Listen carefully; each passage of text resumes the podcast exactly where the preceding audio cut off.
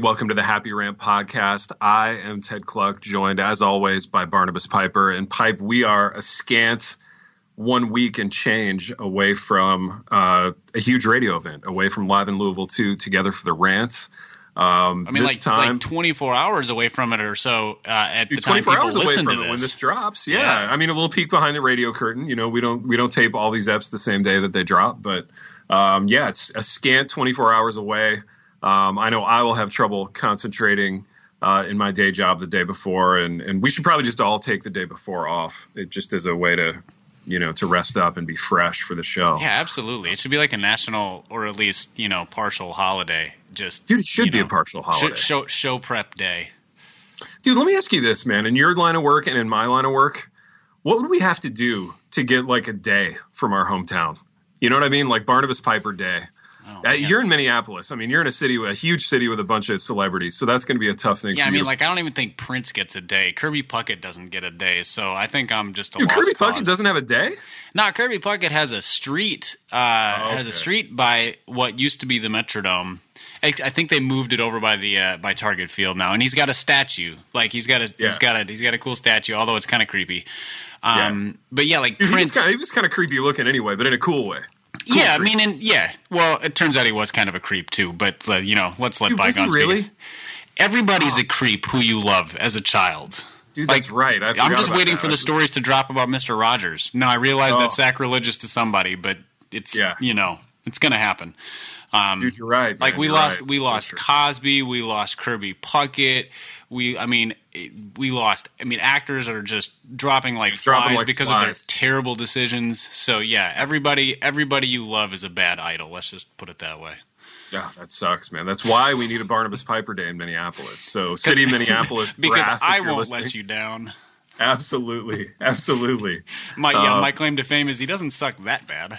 Yeah, exactly. So, I mean, if you're if you're a small municipality and you're doling out days, I, I mean, I think that's really what you're looking at. It's about risk management at this point. You know, who can you give a day to who's not going to later embarrass you? Uh, now, I, feel I would like bet I would bet Ronnie has the best shot of any of us because I feel like Ashland, Ohio, is the uh, is It's the most likely to give a day to a, a moderate celebrity. see he's an outsider though, man. And I think there was a honeymoon period for Ron and Ashland in which like he walked down the street and he he he might as well have been from the moon. You know what I mean? He might as well have had three heads. And I I witnessed this somewhat firsthand because I went to grad school in Ashland. So I know there was a flush of oh my gosh, there's Ronnie. He's from Los Angeles, kind of kind of thing. But the thing you find out about small towns, especially in the Midwest, is that once once an outsider, always an outsider. So I think it's a tough nut to crack. Although I could see. I could see Ronnie getting the, a day in Ashland on the strength of just having moved there from Los Angeles. You know, like someone chose us, kind of thing. Yeah, they, Uh, they'd call it like the Ronnie Martin Citrus Festival or something like that. I love it. Yeah, Ronnie Martin Citrus Festival. Nobody really knows what that means, but uh, but I, I could see it. I could see Big R getting into that. Um, I come from a very small town as well, but I, I think the problem with my small town is if if I had played one minute in the league, I would have a day. Um, like if I'd even sniffed professional football, I would have a day. But even though I've written 25 books, like nobody in my town really cares about that. So I think I'm staring down the barrel of a, a lifetime of not having a day in, in Hartford City, Indiana. So um, as, as much as I would love that and a parade and I think authors know- have to be dead for a certain amount of time before they get a day. Yeah, I think so. I think because you could always write something that sucks, and I think you know people are mitigating against that. Um, Well, I, don't know. and, Pi- and, and every great author wrote lots of stuff that sucks. That's just not what they're famous true. for. exactly, exactly. You know what? Live in Louisville is as close as I think we're going to get to having a day, and it's it's a pretty good day, all things considered. Oh yeah, We're going to fill that big room at Sojourn East, and uh, and we're gonna we're gonna have ourselves a day. We're gonna have cake. Uh, we're gonna have Nerf footballs to give away, dude. I saw something about this Spurgeon Study Bible, which looks amazing. Are we giving those away too? We are. We have uh, we have one for every attendee. Well, Wow. at least the first hundred and fifty. I, Dude, I can although although I could probably finagle it from the sponsor if we if we have more than that. Right now we're real close to that. So I mean it's a it's a good crowd and Yeah. uh, and speaking of good crowds, since there's another large conference that we don't particularly care that much about happening, and right after ours, Not it's at like- all about. It's sort of like the, it's like the sloppy seconds of Together for the Ring. um, Oh, I love it though. I love it. that I was, it's I was a little taken aback by that, but then I realized how much how much I love it. So, So- carry on. if you're in town for that thing, Uh-huh. um, and you decide you want to show up for our event, or if you have a friend who happens to be in town for that other thing and you want to bring them, we can sell tickets at the door. So uh, if you if you're listening to this and you're like, oh no, it's tomorrow, I didn't get a ticket or didn't have a ticket for so and so, don't worry, show up. We will happily sell you tickets. We will have cake for you and Nerf balls and all sorts of other goodies, including Spurgeon Study Bibles. So uh, Dude, there you go. join there us? it is. Little promo, little promo for live in Louisville too. And uh, I'm going to miss doing those promos because in a couple of weeks the the whole thing is going to be over, and uh, we're going to have some post some post day depression to deal with. I think Piper, but uh, Did- until did then, we bury the lead by failing to mention that Ronnie will be there? oh yeah, Ronnie will be there. Oh, yeah. Suppo- uh, Okay. allegedly. I mean, I haven't I haven't heard from him. I I conf- I confirmed that he is in fact off of sabbatical. I Oh, chastised him for failing to make the proper social media announcement that he was back, and everybody should breathe a you know breathe a big sigh of relief. They could they could now enjoy their their social media again. Um, right. And uh, and yes, he is he is in fact intending to be there. So That's he is great, man. He's not just fading off into the sunset. now is he off of social media sabbat or off of like real sabbatical? No, he's off Or of both. the real thing. Like Easter was his first big Sunday back in the uh, Oh, in the the saddle. big dude, the big Easter, the the big Easter appearance. I love it, man. That's right. I love it. Um, that's good. That's good news. Pipe. We have uh, we have a lot to discuss, but I want to before we move on from live in Louisville too. I want one of those Spurgeon Study Bibles, man. So I don't know if the sponsor had those earmarked for the talent as well, but uh, maybe we can maybe we can snag a couple of those Oh, and we them we back. can hook that up. I'm going home with Nerf footballs and a new Spurgeon Study Bible, and uh, and whatever whatever other swag that people bring for me, man. I've heard rumblings here and there, you know, that there could be uh, there could be some some swag coming my way since the the swag showing w- left a little bit to be desired last time for me, but. Um, I'm looking forward to it regardless. That will be a great event. Um, something you should check out before the event, during the event, and after the event is Lagaris Roasters coffee and tea. So And I was tea. I was confronted in love a bit at, at church by one Heck Lagaris, and believe you me, you don't want to be confronted by Hector Lagaris. Uh, but he he did it in a very kind way. But he was basically like, "Why haven't you guys been talking about the tea?" And I can tell you, it's because I don't drink tea. Um, but I've heard from people that do drink it that uh, Lagaris Roasters tea is wonderful. Um, so go to lagarisroasters.com, get a bag of coffee and tea, and you will thank us. You will be glad that you did. See, and uh, here's here will be the proof of the goodness of that tea when you know once Ronnie is back in the podcast swing, and that is if if Lagaris T can oust Youthberry as Mm. Right. Ronnie's favorite, then then all can be assured that it is in fact the greatest tea known to humanity. if it can take the years off of him in the same way that the Youthberry does. So I'm guessing Ron after the sabbatical is going to look like he's about 17 years old. So um, I'm thinking Lagares takes a few years off of that. So we're, we're going to be looking at prepubescent Ron uh, probably on stage at Live in Louisville. Yes, Happy Rant Benjamin Button tea. absolutely, man. Absolutely. But Pipe, we've got a lot to talk about. Let's get into it. Um, you posed a fascinating topic, and that is what do courage and bravery even mean anymore? Um, so these these these terms, courage and bravery, they used to stand for very tangible things, um, and now they're attached to every single thing. So, for example, if someone you know tweet something, um, you know they could be lauded for their courage and bravery when in fact all they've done is something not very risky. So I feel like we're we're running the risk of of delving into the, the the kind of grizzled old man territory that you and I have gotten a lot of mileage out of the last few weeks, especially since Ron has been gone. I feel like we've kind of um, we've kind of settled into our roles as uh, as curmudgeonly older men. Yeah, Statler and Waldorf. Exactly, exactly. So, Pipe, what did you what did you have in mind when you posed this topic? Because I think it's fascinating. Well, I yeah, I'm going to work really hard not to just you know go greatest generation on everybody, especially because I'm, I'm 35 and Exactly. not, not part of that generation. In fact, I'm technically a millennial, which I think gives me the cred to make fun of my peers on this You one. can goof on millennials in a way that I can't because I just barely missed the cutoff for that one. So You're Gen X. You get to goof on everybody. In fact, I think you're called to just essentially roll your eyes at the world. So, um, Dude, right. We started out rolling our eyes at the world, but Right. what happens when we get older as Gen Xers? Do we just continue doing that? We just do it in a more kind of grizzled way? Yeah, I, that's a good question because usually as people get older, they sort of become their parents' generation. Yeah. Um, so I don't know. I mean, what I don't. I'm not really sure about that. It. Yeah. Uh, the question is, do you do you have the bravery to make a decision? Do you have the courage, Ted? To, don't know, man. To to take a stance one way or the other. See, Um, I don't feel like smugness really takes any courage. And that may be what we're talking about because I feel like Gen Xers, not that we invented smugness, but we kind of did. We brought it into the light. Like we brought smugness into the mainstream.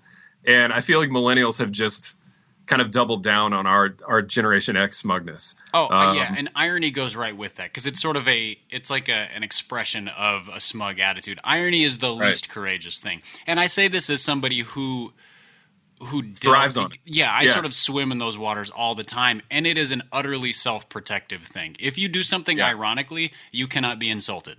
Absolutely. So the greatest generation won wars and like built industries Yeah, and, invented and things. invented things. My generation has contributed irony and like sarcasm is our gift to the world. Yeah, we've and yeah, we've contributed like the Netflix stand up special, um, which while wildly entertaining, not a thing to build a society on. exactly. The thing that I've noticed is how just the, the lack of self awareness that goes Mm-hmm. into calling things courageous. So somebody takes a stance um, on social media. Usually, I mean, Rick, you know, that's the easiest way to take a stance on anything because it's where Yeah. we can be the loudest with the you know the least confrontation. Yep. And uh, and they they state an opinion about something that the vast majority of public American society agrees with. Right. So, you know, something about gay marriage or something, or at least at least the vast majority of their tribe agrees with, because Sure. most of them are most of us are tribal beings, yeah. and and people laud them for their courage, or people come out of the closet, or people, Mm-hmm. you know, quit their job because their boss was, you know, uh, a cheat or a molester or whatever, and like they're called Yeah, yeah. courageous, and and like the the same word applies to all of these things uh huh. but but like it's not courageous to do a thing that everybody already thinks is what people should be doing.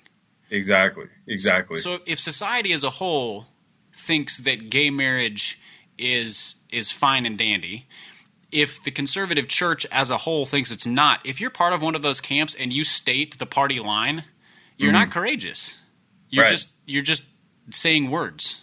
You're just doing the standard thing because you know the kind of feedback that it's going to bring you, and and it's feedback that you like. Um, so you're you're like you know how to press the the bar or the button in order to get the you know the treat that you like. And that's kind of social media in a nutshell. So i'll, I'll ask you this pipe and we can we can talk about this for a minute. Um, in this kind of courageless and braveryless environment that we live in and in which these words have been you know co-opted and kind of ruins where do you look for like real courage and bravery? So like if you want to see it if you want to see it like embodied or represented where do you like where do you look for it if that makes sense? Does it make sense? Yeah, it, it does. I think obviously we don't have I don't think we have the same sort of like these broad sweeping ways where people can do it, you know, like the like the the the beaches of Normandy, you know, Yeah, for example. yeah. Like we don't have these epic showings of bravery where millions of people are doing Mm-hmm. something. Basically, to do anything courageous requires personal risk. yeah And so, like, so for example, the women, especially the first women who vocalized the abuse against them as part of the sort of the initial Me Too movement, sure um, that took personal risk because they were they were risking career, they were risking um, slander, they were risking being ignored. Which, when Yeah. you are a victim, being ignored kind of doubles down on the victimhood and the pain. Sure. So that's personal risk. Um, being not ironic is risky. So Yeah. being being a genuine earnest. person, Mm-hmm. I don't, I'm afraid to use the word earnest because there's a sort of earnestness that's also a facade. You know, it's like Ah, that's yeah. it's so earnest, it's not real. Uh-huh. You're not really connecting with the person. So just sort of being yourself is Mm-hmm. is a risk in a world where uh, insults come hot and heavy. Yeah. Um, honestly, people in the military are still they they deserve far more. Uh, they deserve far more credit and respect than they get for their willingness to lay down their life for something, namely us and the nation Right. that we're part of. Right. So I think I think those are all places to look for, but it's basically anybody who is taking a personal risk for something worth doing. That's that's Yeah. courage and bravery. The problem is we've attached it to people who are who are just mouthpieces. Yeah. You know, absolutely. takes a courageous stand on something. No, he didn't. He took the Fox News stand, or he took the MSNBC news stand, or he took the LGBT stand, or the right wing stand, or the Make America Great Again stand. Like those are all, none of those are courageous. Those are all just you have an army behind you already. Absolutely, absolutely. I tell you, man, and this is this might be a little controversial. I look to like whenever I want to get a little hit of genuine courage, um, I still enjoy sports for that. And you know, I know we have listeners who don't like sports. I know that there's a lot of controversy. Thank you, Gospel Coalition, about um, violent sports, certain violent sports. But I tell you, man, as a coach, and as a coach who used, I coach college guys now, but I used to coach, you know, high school kids. Like there was nothing more thrilling and exciting to me than putting a kid, putting a kid in a situation or a game that he didn't quite think he could pull off, and then watching him pull it off. Um, dude, that's like crack to me, and and I think every coach who's who's any good would agree with that. And like that's what keeps you coming back because you get to see a kid have a a growing up moment and like growing up in a good way where um, you know he doesn't think he can survive a practice or he doesn't think he can survive in a drill against a certain guy and you put him in there and, and you know that he can do it and then he learns that he can do it. And um, Or even to me if that's a, even if he can't do it, he learns that he can't do it with with effort and pride and and Absolutely. you know and he Yeah. and, and he'll survive it like even if the That's dude right. runs over him in the drill he gets Right. up he dusts himself off he ices his bruises and he comes back and does it again and there's all kinds of mutual respect that's been built between all parties involved. And I tell you, man, again, I sound like an old man, but I think that's why we need we need these sports, you know. And that's not to say that they're a great fit for everybody or that everybody's going to like them, but um, at the end of the day, when I want to see real courage, that's kind of where I go, and and that could be applied to you know some of the higher level sports things. And i mean you and i watch the nfl we watch the nba i still occasionally watch boxing. And i think i watch because i want to see i want to see that. And you don't always get it. But you know i think there's always the chance that you see like some incredible willis reed game type performance in the nba or you see you know an incredibly courageous you know fighter finishing a fight on his feet or whatever i remember the the the fight that made me really fall back in love with boxing. I've had an on again, off again relationship with boxing, but um, the one a few years ago that made me fall back in love with it was uh, Manny Pacquiao versus Antonio Margarito. And uh, Margarito was far outclassed by Pacquiao. Pacquiao was in his prime. And in fact, uh, Margarito broke three ribs, separated his shoulder. I think he broke his orbital bone, but he finished the fight on his feet. And it was an incredibly courageous performance. And I was just like, oh my gosh, you can't get this anywhere else. You know, this is Yeah. this is why we watch because there's something magical even about watching a guy lose in the right way. You know, I think I think there's something similar to that in parenting. You know, you you have a you your oldest son is a couple years older than my oldest daughter, so Yep. both of them are kind of middle school, high early high school, right in that age range.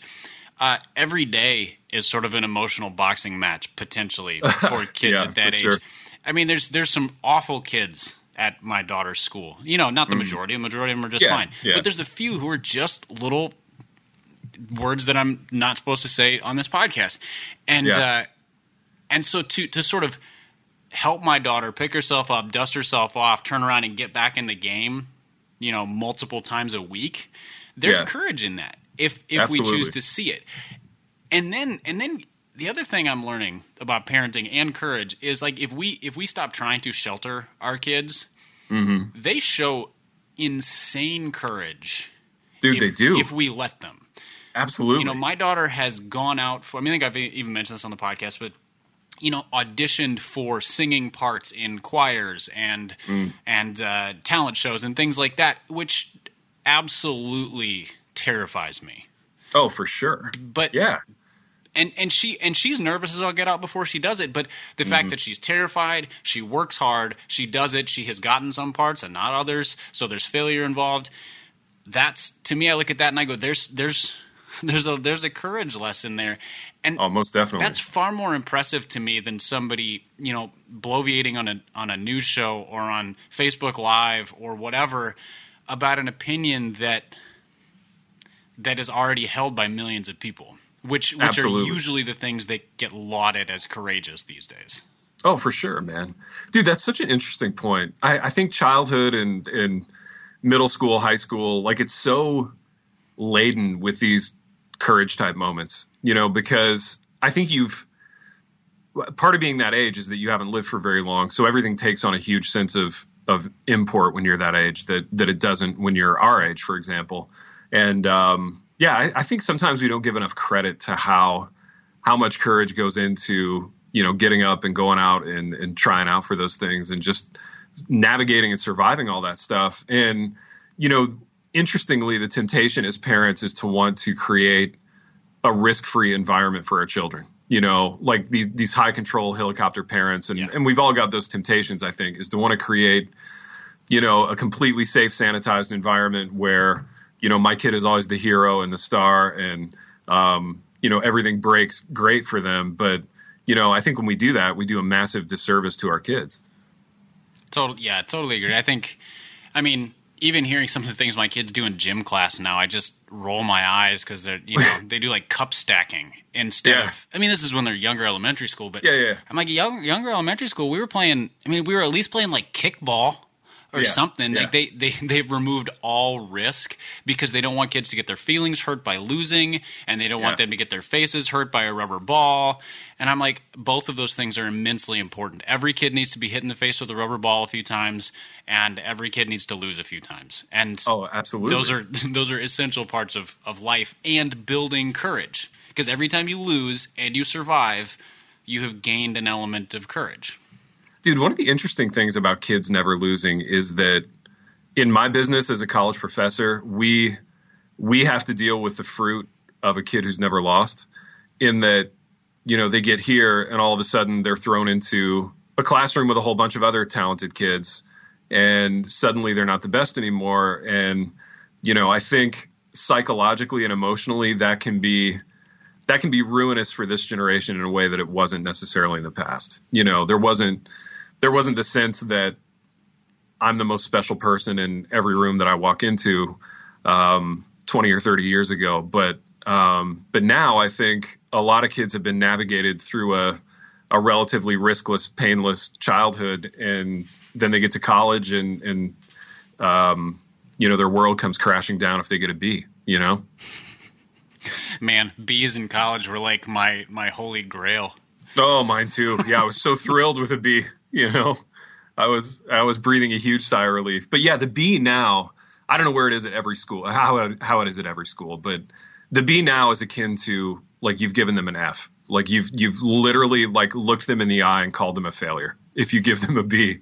And it's a it's a fascinating like Yeah. attitude shift. It's a really just interesting thing to navigate. But um, but pipe, we have to we have to move on and navigate through this podcast. And our next topic is how do we respond to one upsmanship? So uh, you and I are both in jobs that require a lot of people work and a lot of kind of after hours, evening, you know, adult chit chat kind of scenarios at, at parties or book releases or um, you know speaking engagements or whatever. And there's always that guy who has a better story or more achievements or just kind of wants to shift the focus in the spotlight to him. So how do you deal with or respond to uh, one upsmanship guy? Yeah, this so a, a listener posed a version of this question to us. Uh, this listener is a pastor who has Uh-huh. in his larger extended family another pastor who Uh-huh. he says every time they're in the same place for a family gathering, the other other distant relative pastor is constantly sort of talking about how great his church is, Mm. and and Mm-hmm. sort of all, all- essentially sort of one upping pastor number Yeah. one, and uh, and that context made me kind of chuckle. Partly because you got family dynamics, partly because you've got because it's because it's the pastorate as opposed to anything you know unspiritual. So Yeah. that, that that was where the question came from, and dealing with the one-upmanship guy is. I mean, the easiest answer is to one-up him, Mm-hmm. but but that's sort of a it's a loser's game Yeah. because even Yeah. if you win, you just come out looking like the bigger jerk. Um, yes. And so, you know, if, if he comes armed with 72 names to drop, Uh huh. uh, maybe you have 75, but the fact is that you are now 75 times more of a jerk than you were before. And everyone at the party knows it. And, And so, you and you've essentially Yes. made yourself sadder. So like I think yes. is there you- anything sadder than spiritual one-upsmanship? I think it might be the saddest kind. What, Don't you think? Because it's so counter to everything that we actually believe. I mean, that's the Yes. thing is like if when, when in a Christian context, so people are speaking about something that has elements of God's work in it. So their personal God's spiritual lives, grace. Yeah, ministry, right, right. something, Mm-hmm. and it turns into one-upsmanship. You have like this is precisely the opposite of you know faith like a child and the last shall be first and these other things that very explicitly are are sort of god's economy of greatness Right. and right. yet we're all suckers for it because you know you have co-authored with so and so we have met so and so at a publishing event i had Yeah. dinner with you know these are it just it it, it just it completely it shows how completely skewed our sense of of actual you know greatness and what matters is especially most especially since if you ask most people all of that greatness they actually don't think is very impressive i'm Yeah. I've true. had dinner with lots of famous people in the Christian world and have been Mm-hmm. unimpressed by most of them. Yeah, most of them are super boring people. Or just or just not very nice. Mm-hmm. And the ones who are great are the ones who are are completely unimpressive and they're just kind and friendly. Yeah. And Yeah. you're like, "Oh, I like having a conversation with this guy." Or, "Oh, he asked me a personal question instead of instead of acting like he was a big shot." Like those are those are the guys who matter. And so, in terms of responding to the one-upmanship guy, I just I feel like the best way is just to not play the game. You just sort of let him tell his stories and go, Yeah. "Okay, Yeah. all right." Dude, here's a dilemma. Here's something you can help me with because I, I'm I'm fairly certain you get this too, probably. Um, in part because of who your dad is, but also in part because of, of what you've done yourself. What do you do when you're in a a party or a conversational scenario in which people want you to tell famous person stories? Um, I can do that, and in fact, I can do it in really funny, crowd pleasing kinds of ways that that will get laughs or you know satisfy their curiosity or whatever. But I always feel like a little bit of a creep when I do it, even if I've been prompted to do it. So, how do you handle that? Because I'm sure you get it. Um, I used to try to to live up to their expectations. You know, be like, well, this Uh-huh. one time, you know, and, kind of go Yeah, into yeah. these stories. And I realized a couple things. First, I'm a terrible storyteller. So, um, Really? Oh, that's mean- interesting. I can write a better story than I can tell. It Sure. Just, I have a habit of getting to the end of the story and people are like, "And." oh, You know, yeah, yeah, yeah. That was a bit of a letdown. Um, Yeah. And and so there's there's the bad storyteller part. So I realized that about myself, but then also just everything we've talked about. Um, you know, telling stories about famous pastor is just it's just asinine. Mm-hmm. And so I'm feeding their delusion about greatness. Yeah. And so my goal is not to make these pastors unimpressive to them, but you know, I'm not going to be like, well, so and so was a jerk, because Yeah. that's that's just that's counterproductive. So I think it's what I've what I've tried to start doing is telling short stories about the good experiences. You know, the ones mm-hmm. that I enjoyed. So a person I met who actually was. I enjoyed the experience of having dinner with so and so. So and so was really kind. I, you know, that kind of thing because because I would I would rather build up that person in their mind for the right Yeah. reasons than Yeah. this other guy in their mind just because his name is famous. Yeah, yeah, no, for sure, dude. I've got one story that I always go to in those in those scenarios, and I know it's it's probably disappointing to the people in the room because they want me to talk about, you know, meeting Barnabas Piper or meeting, you know, some other some other famous evangelical Oh, those poor dignitary. souls. Yeah, exactly. But um, I call it I and it's funny because I, I bill it as my Heath Ledger story, um, when in fact it's not exactly about Heath Ledger. But there was a dude. Long story short, there was a dude at my high school, good friend of mine. Man, we grew up together, grew up around the corner from each other. His dad was my favorite prophet, Taylor, and he, so he moved to New York and uh, became a, a science teacher in the Bronx. And he ended up through a, a series of circumstances meeting Heath Ledger's ex girlfriend, Michelle Williams, the Hollywood actress. Mm. And they actually went on several dates together. And when he told me this story, I was I was pipe. I was literally so impressed with it. It's it's the most impressive thing to ever happen to anyone in my hometown, in my opinion.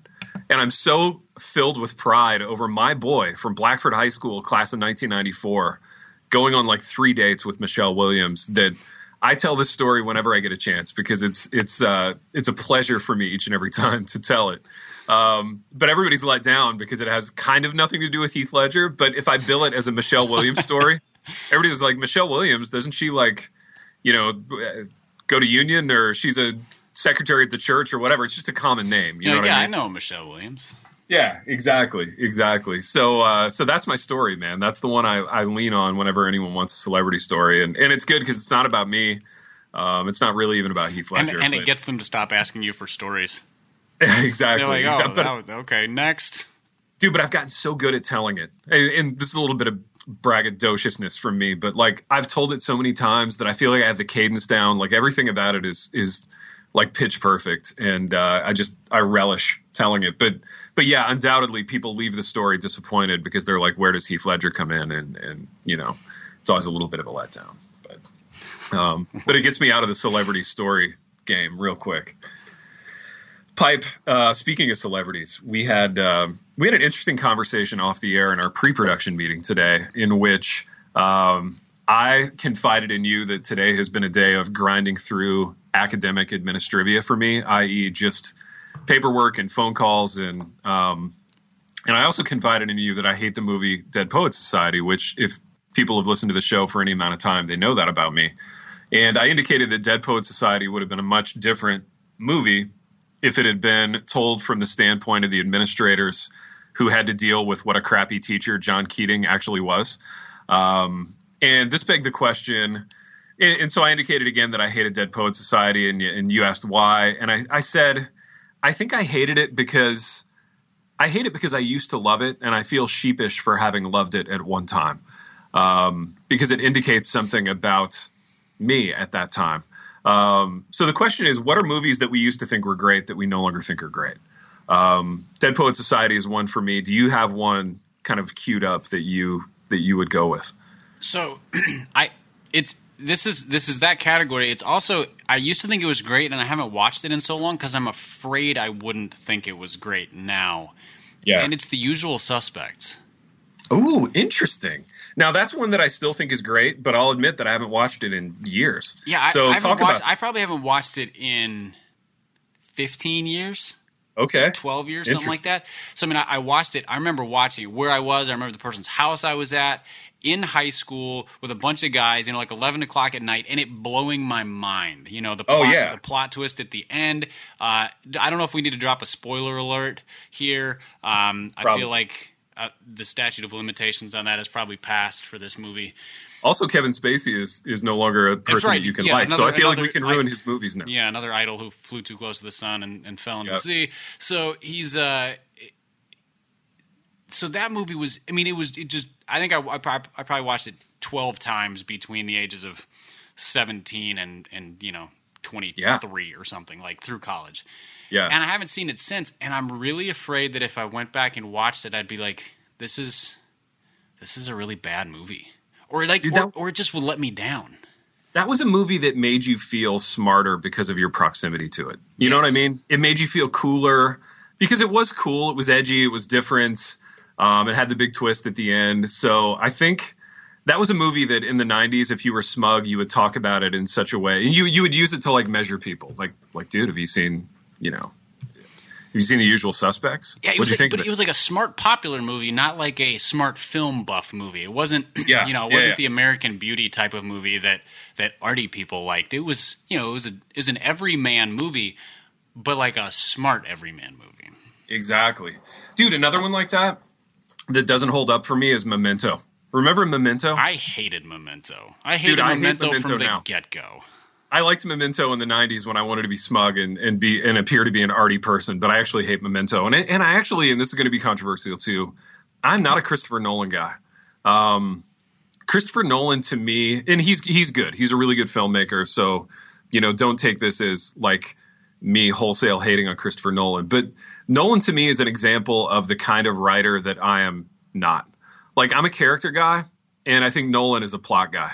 Um, with Nolan movies, it's all about the big twist. It's all about oh, you thought it was one thing and it's another thing.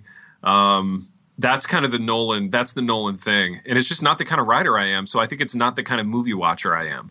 Um, but but to me, Memento was another one that it invited you to feel smart and smug, and uh, it's actually not that great of a movie.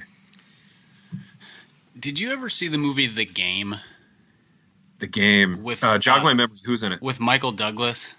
Dude, yeah, it was about hunting people, right? Wasn't it about Well, hunting? no, it was a. Oh. it, it was a.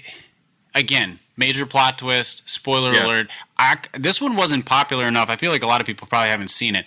It was another one that about that same period, so late '90s, early 2000s. I saw it, blew my mind. Huge plot twist at mm-hmm. the end. So it's a very successful banker businessman who Yeah. Who ends up having just a series of terrible things happening to him and he's being hunted by people and you don't Yes. really know why you just think it's this big conspiracy and then at the end it looks as if he's killed and it turns out it's all it's all been an elaborate prank played on him by his brother who I think he Dude, thought yes. was dead the whole movie I remember this. Yes, I, rem- I have seen it. and so, like at the time, it, it was the most.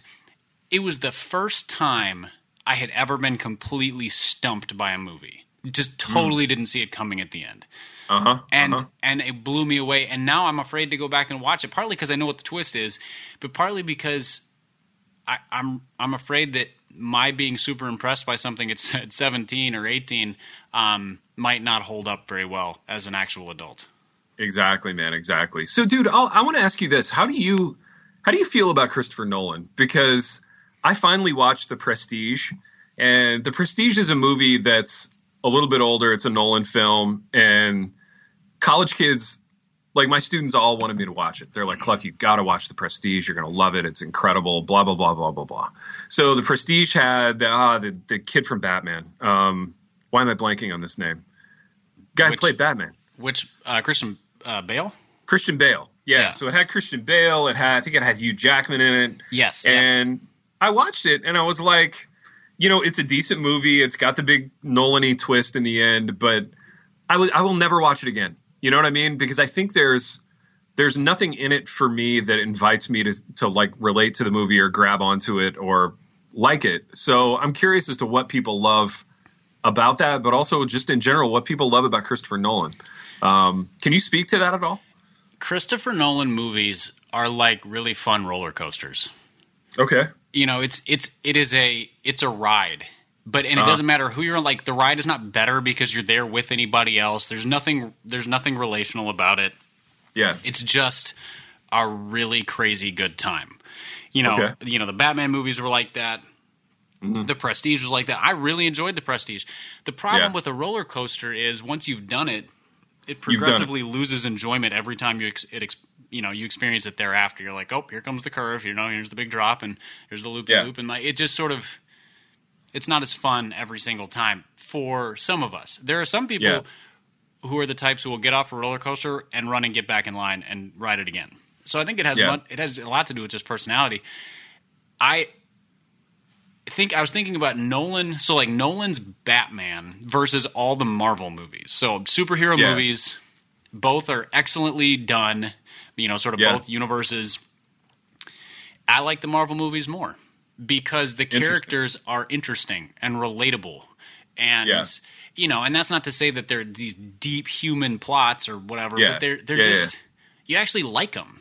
And Yeah. there's no memorable characters in Nolan's movies. There's memorable right. there's memorable things that happen, but no There's memorable, people. things that happen. Yeah, but no memorable. Like I would watch. Uh, what what are the movies that have Tony Stark? Iron Man. I would I would watch yes. the Iron Man movies. I would rewatch those before I would rewatch any Christopher Nolan movie. Um, because I find that character interesting, and I find some of the secondary characters interesting. Um, I'm with you on that, man. So, so here's a question: What makes a movie rewatchable? So, so for you, what are the movies that you rewatch? Let's let's identify a couple of those, and then let's talk about what makes them rewatchable. Um, well, having having kids who are growing up into fun movie watching ages now has has yeah. changed has changed this a lot for me because I can now introduce them to movies that I have loved over the years. So in the last such a years, blast, man. So the you know the Sandlot and the Princess Bride and all the Marvel movies and I honestly I haven't shown them the Batman ones and I they keep asking why and the short answer is I don't really want to rewatch them. Um, Dude, same. Yeah, same. And uh, I don't tell them that. I tell them it's just best to wait a little while. Um, uh, they're a little dark. Uh, yeah, yeah. Let's see what else. Uh, Back to the Future. We just watched a couple oh, nights ago, dude, yes, which is absolutely. You know, apparently you could swear a ton in PG movies in uh, in the '80s, which I forgot about. Which you know, that's I don't particularly care. It just was a surprise to me because PG now is like Pixar, and PG then was a lot of cussing. Dude, um, you know what movie like that has so much swearing in it? The Goonies. Have you shown your kids the Goonies? no. Oh my gosh, my kids! I think they learned to swear from the Goonies. because I, I, was I was all nostalgic and I'm like, oh, you guys, we got to watch this. You guys are gonna love this, and and they did love it. But like, there's an ungodly amount of swearing in that movie. Yeah, my kids learned to swear from me, so I'm not. Uh, yeah. I, I, can't cast any stones at movies. Um, yeah, yeah. So, but those are all movies that like, and I've and I've thoroughly enjoyed the rewatching. I mean, The Sandlot I have watched a thousand times. Princess Bride I've seen a thousand times. Yeah, and it's it is the characters like you you sort of live in the movie with the characters you just like mm-hmm. them so much i think is what yeah. makes those rewatchable and you know it's part of the reason like the star wars movies were so rewatchable the the original 3 the mm-hmm. anything that's come since then is is hit or miss but yeah because like who doesn't love han solo yeah. you know princess leia these these characters that are just sort of seminal Right. And it's part of the reason so many movies that come out these days are just lame. Because yeah. the, what was the last movie that came out with really memorable characters outside of the Marvel universe? Because it's kind of its own thing. Dude, right? And I feel like most movies are, dude. Most of the big budget movies that get a that get a big push marketing wise are these kind of Marvel movie type adaptations, and like it's rare that you get an original character anymore. You know, it's rare that you get like you're not getting a Jerry Maguire anymore. You know what I mean? Mm-hmm. A, a, you know, just a perfectly crafted character with all this nuance and all these even just real quotable, like Tommy right. Boy. Oh yeah, you know, like Dude, there, there was a, there was a period of comedies where like they were, the, you know, Billy Madison, Tommy Boy, all the way up through like Anchorman. There was yeah. just a stretch in there that they were they were Zoolander. All of them were just they were sort of these characters that you they you just owned the character and loved it and and quoted Absolutely. it and I Dude, still you quoted still it in the dorm in college. Yes. Like, what are college kids quoting nowadays? You know what I mean? That's a that's a fascinating question. You should like pull, if you're a you college poll dude, your students on that. Be like, what movies get quoted?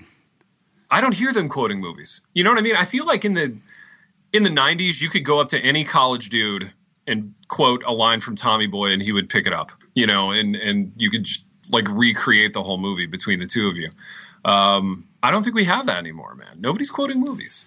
Um, Poor kids. I know, dude. Right, right. It's sad and it's interesting and um, yeah, one of the more satisfying things about parenting for me is is my kids beginning to quote awesome things from movies that I think are awesome, and us being able to do that together, which is a total blast. Um, that's coming for you, man. Actually, you're you're probably in it right now, man. You're probably you're probably experiencing some of that as a parent. I think.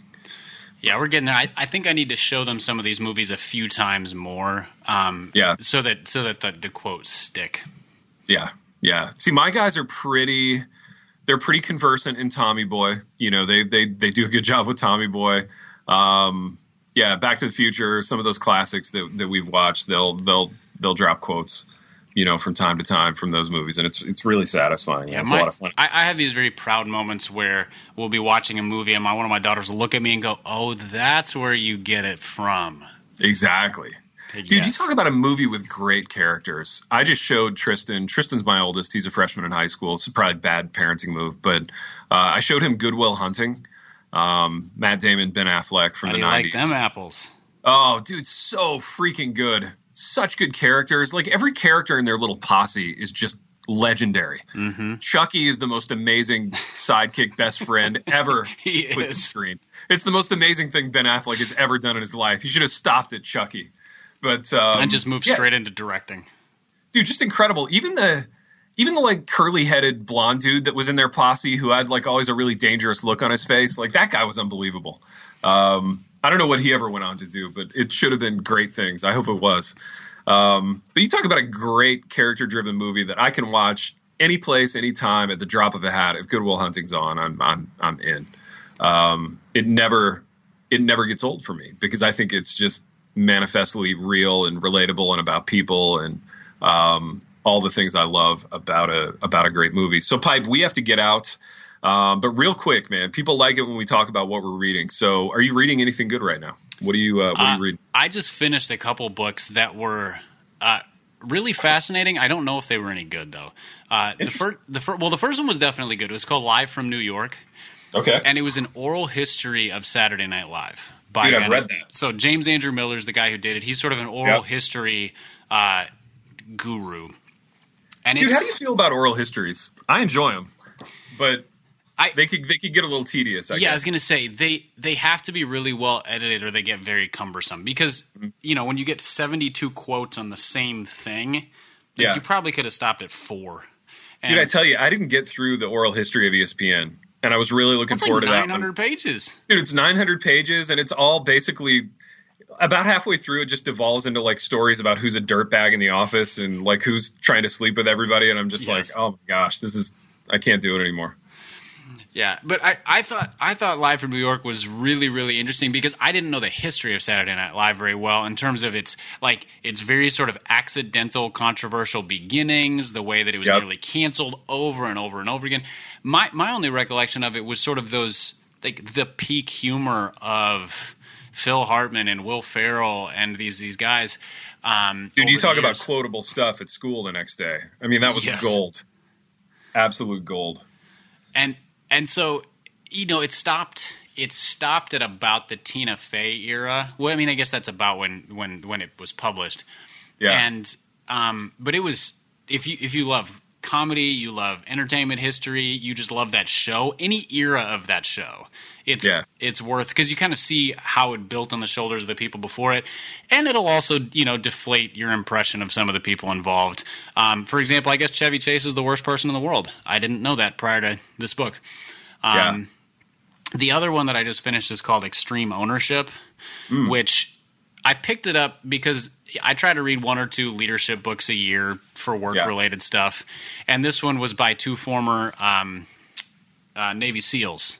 And so I Oh, was like, oh, that sounds interesting. So a guy named Jocko Willink. If there's not a Navy SEAL name more. Navy SEAL than Jocko, I don't know what it would be. dude, you have to be a Navy SEAL with that name. You have no other options in life. That's right. Yeah, I don't. I mean, eh, maybe yeah, the, the other option is like sparring partner with Mike Tyson and you get beat up. Um, exactly. Either way, you have a really cool job. Yeah, and then the other guy's name is Leif Babin. That does not sound like a. uh, Leif Babin. I feel Where like he- you get these names? I feel This like is he incredible. he overcame a lot to be a Navy SEAL with that name. yeah. Um, the problem with the book, as is the case with almost every leadership book, is that it should have been a TED talk yeah. or a couple blog posts. Yeah. And so what it was was they would tell a, a really fascinating military story from their Yeah. time in Iraq. You know, so four Yeah. pages of this and how it illustrated this leadership principle. All Yeah. of that was excellent and interesting. Then they would go how this applies to business, and they would give a really weak sauce Uh-huh. seven page example of working with some CFO. Yeah. Uh, after chapter two, I just skipped all the business examples because I was like, I Yeah. want the principle and I want the war stories because that's where the good stuff happens in this book. So, Dude, what they really wanted to do was just write like a bad egg collection of war stories. They probably just should have done that and kept the business Well, out of they- it. Yeah, well, they. there- I mean, there's there's two things going on here. One, they've started a a leadership consulting company that works with businesses, so they're drawing on this experience. But the other is, I mean. If you're a publisher, you can't sell a 160 page collection of war stories as leadership principles nearly as well as you can sort of the war of business. Dude, right. You know, Yeah. some yeah, some some uh, armchair tough guy wants to read that. Dude, it goes back to the bravery thing. Everybody wants to think of themselves as a tough guy. Yeah. Even if you're just a khaki wearing salesman, you deep down like there's a little tough guy in there that that that needs the validation of a book like that. So I think a book like that is publishing genius. Yeah, the the way to read Extreme Ownership is to find an executive summary of it, like the 20 mm-hmm. page version that just gives you the principles, and just go yeah. with that because yeah. everything else is kind of yeah. Right. It, but yeah. those principles are actually pretty good. Interesting, dude. For me, I'm reading a book right now by Jonathan Franzen called Freedom, and Franzen is kind of the I don't know. He's he's maybe the heavyweight champ of like American literary fiction right now. In that um, he's really, really good. He was a contemporary of David Foster Wallace. So again, if you're a listener to the program, you know that my my Wallace man crush is well documented. In, in I'm glad the, you called it a man crush, or I was going to have to correct whatever you did call it. Dude, no, it's, it's absolutely a man crush. I was going to go a level creepier and, and say fetish, but then I self edited myself, and I just I, I, settled on man crush as, a, as a more palatable option. Yeah, but but I have a Wallace man crush, and I bought this book because I had heard and I, I would read in an article that one of the characters was based loosely on Wallace, and uh, it is amazing. And the the book is called Freedom. Um, it's really about normal people doing normal things, um, but just all the emotion and nuance of being married, of going to college, of sending kids to college, of marital infidelity. It's it's the first book that I've that I've read that's really peeled back the horrific layers of marital infidelity in a way that like it, people always use the word glamorize. People always say, "Oh, it does or doesn't glamorize." It, it goes deeper than that because I think it it just lays bare the emotions and in in ways that are really painful and challenging, but also um, in ways that make you want to stay married and stay faithful, which I think is is a common grace kind of thing for us as believers. I know I don't think Franzen's a believer, but um, but anyway, just a a wonderfully written novel, very funny at times, and it, it's sort of a lot of things I like about Wallace. It, it, brings a lot of those things to the page, and it's my first go around with Franzen, and so I'm definitely going to have to read um, more of him. But Pipe, we have we have wandered to and fro throughout this app, man. We have, uh, have. done what we always do, and next time we do this, will it be live? Next time we do this, I think it will. I right? mean, the, the next time we record, we will be yeah. sitting with Ronald J. Martin and 150 plus of our closest friends handing out That's Bibles right. and Nerf balls and sheet cake uh, in Louisville. Yeah, it's going to be incredible. This is the last time we have to do this in the in our home studios for a little while. So, uh, pipe, we have wandered to and fro throughout this episode. Uh, listeners, we will see you at live in Louisville. And until next time, Rachel the Held Evans. The Happy Rant is brought to you by Resonate Recordings. If you go to resonaterecordings.com, you can see the full range of services they offer. So if you're considering starting a podcast, they are the ones we recommend going with. Again, go to resonaterecordings.com to see their prices, to connect with them and ask any questions, and to see what they can do to help you launch, edit, master, and improve your podcast. Again, go to resonaterecordings.com to see what they can do to help you launch and improve your podcast.